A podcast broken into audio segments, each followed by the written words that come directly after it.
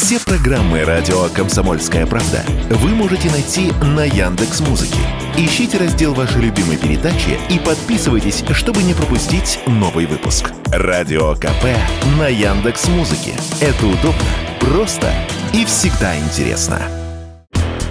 Российская киноотрасль должна довести количество национального контента до семьдесят процентов. Так считает исполнительный директор Фонда кино Федор Соснов. По данным Минкульта, к октябрю доля российских фильмов в прокате составила чуть более половины. Раньше была установлена планка в тридцать процентов. Количество кинопроектов, которые получат господдержку, по итогам года будет примерно в пять раз больше, чем в две тысячи двадцать первом году. Киносети же до сих пор не дождались поддержки от федеральных властей. Член Ассоциации владельцев кинотеатров России Павел Паникаровский в интервью «Радио Комсомольская правда» заявил, что если государство не окажет помощь, количество залов в стране резко сократится.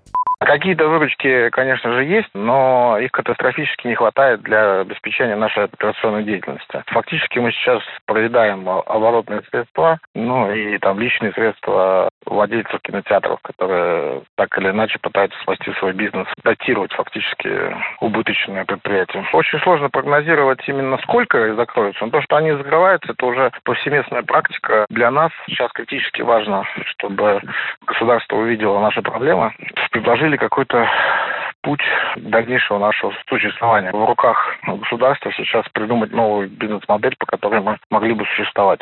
Очевидно, что кинотеатры – важная отрасль для всего общества.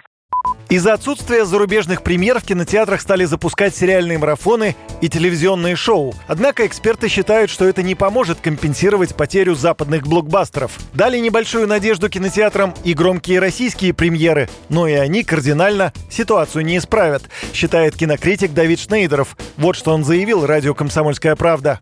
Кассовые сборы распределяются следующим образом. пятьдесят процентов кассовых сборов от любого фильма идет владельцам кинотеатров, а десять до двадцати процентов идут прокатчикам. И только оставшиеся идут продюсерам. Для того, чтобы «Сердце Пармы» окупился в прокате, просто окупился, вышел в ноль. При бюджете в семьсот семнадцать миллионов рублей он должен собрать в прокате полтора миллиарда. Он еще пока близко не лежит.